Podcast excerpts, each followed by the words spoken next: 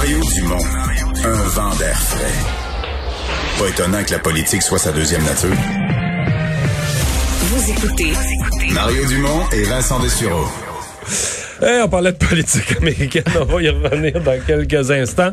Euh, mais tout de suite, Vincent, rappelle donc de ce qui s'en vient euh, côté météo pour la fin de semaine. Oui, parce que là, euh, il y en aura de la neige. Il faut dire, on est à la mi-janvier. Il n'y a pas, eu, pas eu de vague de froid. Moi, je fais pas de ski, je fais de la raquette. Il n'y a pas de raquette encore qui peut se faire dans les régions que je fréquente. Ben, En fait, je connais des gens qui font du euh, ski de fond dans certaines régions. T'es encore ça, ça garnotte dans bien des pistes. là. alors c'est difficile pour, euh, euh, pour pour plein de sports d'hiver, la motoneige aussi. Alors bon, vivement une petite bordée. Euh, surtout qu'on parle pas d'une tempête extraordinaire, mais quand même des 30 cm par endroit avec de la poudrerie. Évidemment, sur les routes, ça pourrait poser problème à partir de demain euh, après-midi. Les grandes quantités de neige, c'est surtout au nord du fleuve Saint-Laurent, le Basse-Laurentide, la Mauricie, euh, également Charlevoix, Montréal. Donc là, ça, c'est du 30 cm. Montréal, quand même, du 20 cm. En Estrie, plus de la pluie. Là. Alors vraiment, Ouais, le long de la frontière plus- ouais. américaine, il va y avoir de la pluie. Là, hein. Alors ça, c'est euh, plus ordinaire et euh, quand même des, euh, des vents. là. Je vous le disais, 50 à 60 km heure par endroit jusqu'à peut-être 80 km heure.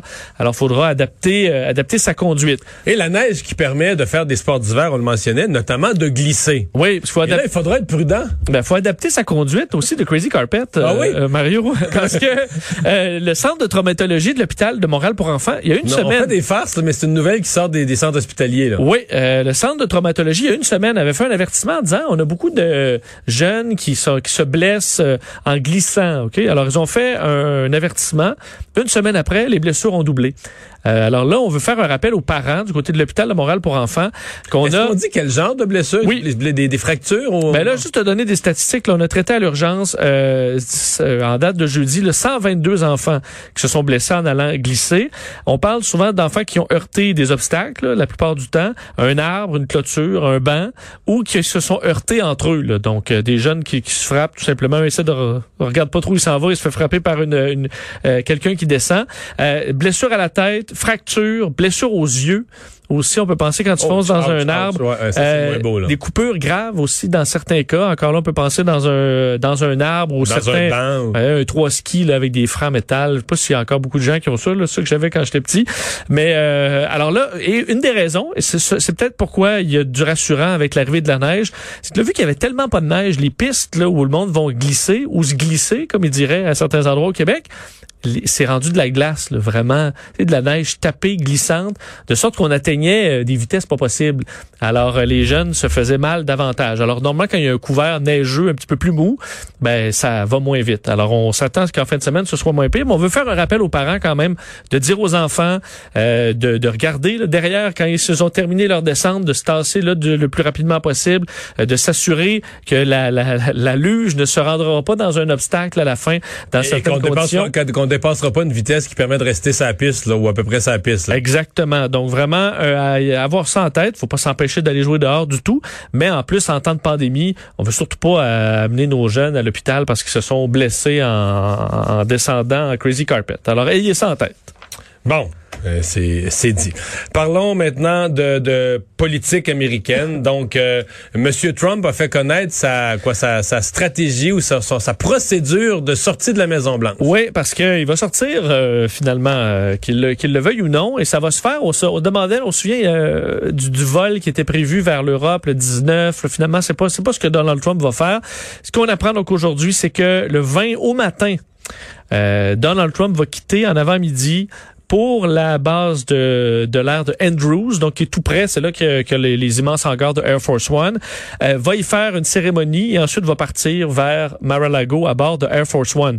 Euh, ce qu'on me disait, entre autres notre collègue Normand euh, Lester me disait tantôt que la raison pourquoi il fait ça si tôt, c'est parce que après midi, s'il attend midi là, pour partir en, après-midi ou en soirée, lorsque Joe Biden prend la présidence, euh, il doit demander euh, au président s'il peut prendre Marine One ou Air Force One pour partir. Normalement, Il dirait sûrement oui. ben, il dirait oui. Il dit, c'est-à-dire, euh, tous les présidents quittent euh, à, à bord de Marine One. Parce que d'habitude, ils sont à la sermentation. Ben oui, ils sont là. Alors après, ils ont l'autorisation du président de repartir avec euh, pour une dernière fois avec les, les appareils du, du président. Euh, mais là, vu que Donald Trump, trop orgueilleux, va partir avant euh, de, de, de, ne plus être président. Et ce qui fait sourire un peu, Mario, c'est que selon certains responsables de la cérémonie, on voudrait en faire un, événement là, digne d'une visite d'État, avec tapis rouge, fanfare, les drapeaux, salve de 21 coups de canon. Alors bref, il sera pas à la sermentation. Il y a déjà une cérémonie absolument grandiose pour l'avoir déjà vécu. Mais il veut se faire une petite cérémonie à lui sur la base militaire, euh, genre de bah, dernier rallye. du bon sens. Parce qu'il y a beaucoup, même à mon avis, euh, beaucoup d'Américains qui vont être prêts à célébrer son départ. Je, pense que oui, certains vont être festifs, mais euh, et ensuite partira vers Mar-a-Lago pour aller réfléchir à son avenir. Euh, D'ailleurs, pour ce qui est des préparatifs, vas-y. Non, je voulais dire, euh, beaucoup, à mon avis, il y a beaucoup, beaucoup de choses à réfléchir à propos de son avenir. Oui. Euh, Quasiment assez pour mal dormir. Oui, peut-être quelques avocats. Euh, il aura besoin de plus que Rudy Giuliani, je pense, pour euh, Mais c'est drôle, c'est qu'il veut plus le payer. Euh. Il veut plus payer Rudy Giuliani parce qu'il a pas parce qu'il a pas renversé l'élection. il a pas gagné presque aucune cause. Là. Non, mais là. Perdu 62 causes sur 63. Euh, non, mais là, je veux dire, ça, au contraire, là, ça vaut un million. C'est pas qu'il a pas gagné, c'est qu'il est allé s'humilier. Lui qui avait une réputation, il est allé rachever sa réputation, s'humilier sa place publique, à se présenter devant des juges. Il est allé s'humilier juste pour euh, pour l'argent? Mais pourquoi Il est allé s'humilier pour euh, ben, son grand ami Donald? Ben, là, c'est sûr, c'est pour l'argent. Il disait qu'il payait 20 000 par jour. Oui, oui, oui, Ça, ça m'expliquait qu'il fasse tout ça. Mais tu penses que personne l'engageait, M. Giuliani, avant... Mais je sais pas. À mon avis, il y a de l'argent pas pire. Euh, ah oui, mais là, en tout cas, il doit être fru pas à peu près. Effectivement. Alors, euh, et pendant que Donald Trump boude, euh, Mike Pence, lui, ben, continue son travail parce qu'on a appris qu'hier, Mike Pence et Kamala Harris, donc le vice-président et sa successeur, se sont parlé au téléphone pour préparer justement les cérémonies de la semaine prochaine. On sait que Mike Pence devrait y être, contrairement au président.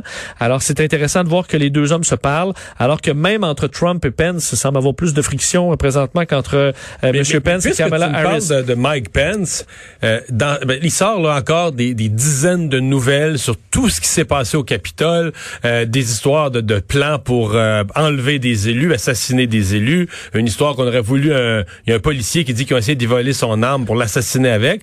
Mais il y a des nouvelles qui touchent directement le vice-président Mike Pence. Et ça donne froid dans le dos à quel point les manifestants, les émeutiers sont venus proches de lui. Oui, parce que moi, dans ma tête, là, ben, on a vécu l'événement un peu en direct.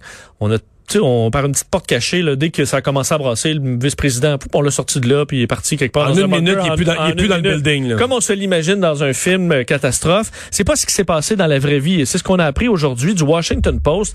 En fait, c'est que Mike Pence, lorsque, euh, en fait, il y a eu un appel, le premier appel de la police du Capitole pour dire, on, on pense qu'ils sont en train d'entrer dans l'intérieur du Capitole. Ils essaient du moins d'entrer. Euh, il s'est écoulé 14 minutes avant qu'on décide d'évacuer Mike Pence. Donc, on aurait eu vraiment du temps pour l'évacuer par mesure de précaution. Peut-être qu'on n'y croyait pas vraiment à la menace, mais on décide donc, euh, presque 15 minutes après, d'évacuer Mike Pence, qui était avec la première, la deuxième dame, en fait, euh, Karen Pence, euh, la second lady, et sa fille, parce qu'il était avec sa fille Charlotte Pence. Et on les a donc évacués. Une minute après qu'on ait commencé à déplacer euh, Mike Pence, les émeutiers étaient dans les marches en train de monter vers le deuxième étage du Sénat. C'est l'image qu'on voit ce policier noir, Eugene Goodman, avec un petit bâton, avec un bâton télescopique qui essaie de retenir là. Une ben, foule. C'est là que la foule est en train de monter. Et si vous vous souvenez dans la vidéo, le policier à arrive à un embranchement, l'escalier part à droite, l'escalier part à gauche. Le policier va les amener un peu vers la droite. Si les émeutiers avaient tourné à gauche, si ce n'avait été de ce policier là, qui essayait de se, battre seul contre la, meute, les émeutiers se seraient retrouvés à 27 30 mètres. Du, en fait, ils auraient vu le vice-président au bout du couloir. Ils se sont retrouvés à une minute en temps et à peu près 30 mètres en distance. Euh, et là, qu'est-ce qui aurait pu arriver, sachant qu'à ce moment-là, ce qu'on criait partout, c'est de le pendre? Hang Pence. Euh, donc, Hank Mike Pence. Et là, lui se retrouve avec son épouse et sa fille. On comprend pourquoi il n'est pas de bonne humeur. Là. C'est, il semble lui, il peut prendre un risque pour lui, mais là, tu dis, j'ai mis ma femme et ma fille à risque d'une gang d'émeutiers qui veulent me pendre. Là, on est rendu loin de dire, moi, je suis vice-président, c'est le fun, je fais de la politique, puis je voyage dans le monde, puis je prends des décisions. Là, ta fille est en danger, ta propre fille, par une gang qui veut te pendre. Mais puis qui sont euh, les supporters de Trump dont tu es supposé être le vice-président, là. Oui, oui, c'est ta gang. Qui a rien fait pour te protéger et qui t'a même pas téléphoné dans les minutes suivantes pour te demander, are you all right, là, t'es-tu correct? Ben, en fait, et qu'au moment où, pendant que tout ça se passe, Trump a écrit un tweet qui était contre Mike Pence qui avait craqué la foule. C'était un tweet là, au moment où tout le monde entre dans le Capitole. Trump tweet que Mike Pence n'a pas fait. C'est vrai, t'es un traître. Ah oui, un, peu, un peu heureux. Ouais, un peu heureux, puis qui aurait dû faire preuve de courage et tout ça. Donc, euh, imaginez-vous, le vice-président des États-Unis s'est retrouvé à quelques mètres d'une foule en délire et avec que quelques agents avec lui là, qui essayaient de l'envoyer dans un endroit sécuritaire. je pense encore que mon plan pour Mike Pence c'était le meilleur. Il a fallu que j'y parle. C'est quoi ton plan? Mon plan pour Mike Pence, c'est quoi? Mais non, mais c'était de dire à Donald Trump, tu peux pas te pardonner à toi-même. Ah, oui, nomme-moi président. Nomme-moi président, démissionne, nomme-moi président pour 24 heures, puis je vais te pardonner. toi, toi, comme vice-président, à partir du moment où tu acceptes que Mike Pence ne sera jamais président, il se présente, je crois pas ça, mais qu'il va se présenter dans 4 ans, tout ça, c'est fini. Ouais. T'inscris ton nom dans la liste des présidents américains pour 24 heures, mais tu sais, je veux dire, dans l'histoire des humains sur la Terre, d'inscrire son nom comme un président américain, c'est pas, pas, mal du tout. Puis là, le lendemain, Trump, il dit, ouais, mais mon pardon, puis tu dis, ah, j'ai vérifié, j'ai vérifié tous les faits. C'était pas possible. La nuit porte conseil. J'invite à suivre ces enquêteurs. il me manquait juste cette phrase-là dans mon histoire. La nuit porte conseil, puis là. Euh, Finalement, ça sera pas possible. Ça sera pas possible. Ben, d'ailleurs, t'as entendu l'histoire. À date, euh, M. Trump, depuis les événements, n'a pas pardonné personne. Euh, il aurait dit à certaines personnes qui lui disaient que c'est impossible qu'il se pardonne lui-même. Ben, si moi je me on me pardonne pas, personne va être pardonné. alors, dans l'entourage. Mais, mais je pense pas qu'il faut exclure que, mettons, le 20 au matin, là, qui se lève un peu plus. Mettons qu'il part en avion à 8-9 heures, qui, se lève, à 6 heures. Il se fait un petit pardon. Il se fait un petit pardon en déjeunant. Sauf que c'est pas si, le problème, c'est que c'est pas si simple encore là. Il peut bien se faire un petit pardon, mais, qu'est-ce que ça vaut devant la le Cour? Le pire qui peut arriver, euh, Vincent, c'est que la Cour suprême va décider que c'est pas valide. mais là, lui, il prend le risque que ce soit valide. Tout à fait. Il peut rien faire de plus. mais t'écris quoi comme crime, là? lui, il faut qu'il écrive. Ça, ça c'est un mystère, mais t'as pas besoin. C'est un pardon général pour tout, tout crime fédéral futur, euh, toute enquête future qui serait arrêtée automatiquement. Et il pourrait donner aussi le pardon à son gendre, à sa fille, à son fils. Semble-t-il qu'il y a aussi ça à l'esprit. là. Ouais. Pardonner à toute la famille. Au cas qu'il lui fait quelque chose de mal. Mais euh, pour l'instant, il, a euh, ralenti sur les pardons depuis les tristes événements. Alors voilà, donc ben mercredi évidemment, on va suivre ça de, près. Et pour l'instant, l'un des enjeux de tout ça, c'est la sécurité. Tout est annulé là, hein. tout ce qui était euh, c'est dire contact avec la foule, tout ce qui était symbolique, le voyage en train qu'il a fait mille fois dans sa vie de Wilmington à Washington, tout est tout Oui, d'ailleurs, tout le National Mall, là où il y avait une foule de presque 2 millions de personnes pour euh, Barack Obama en 2009, euh, tout ça va être fermé.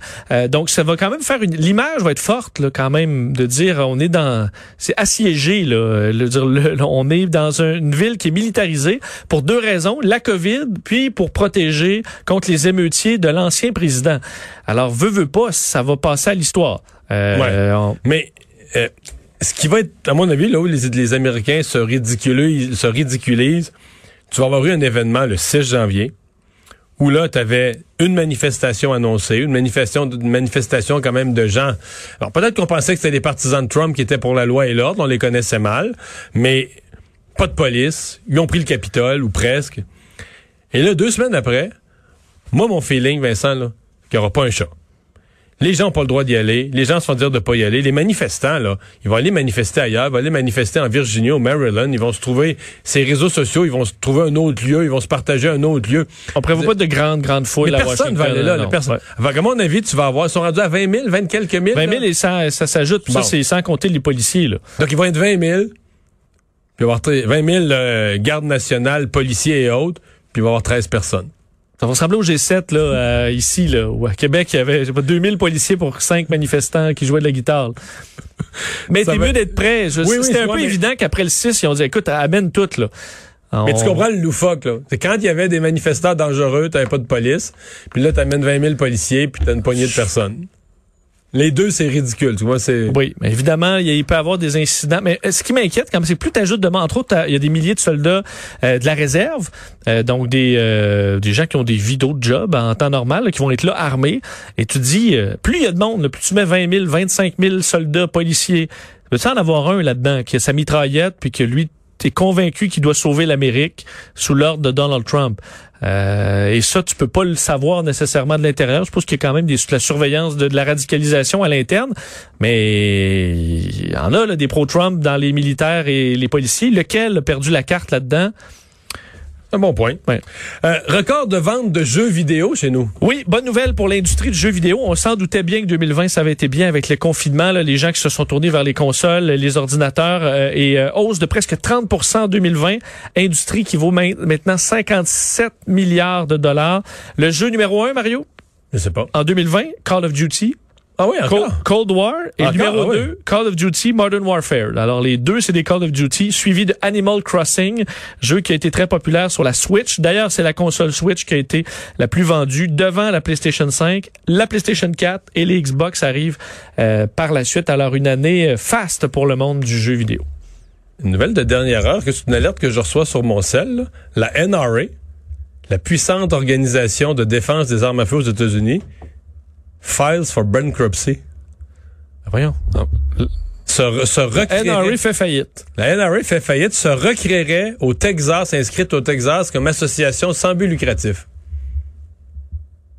Quand même spécial. On disait que c'est une des organisations les plus riches euh, financées euh, qui Peut-être une, une passe euh, à surveiller. stratégique. À surveiller. On s'arrête.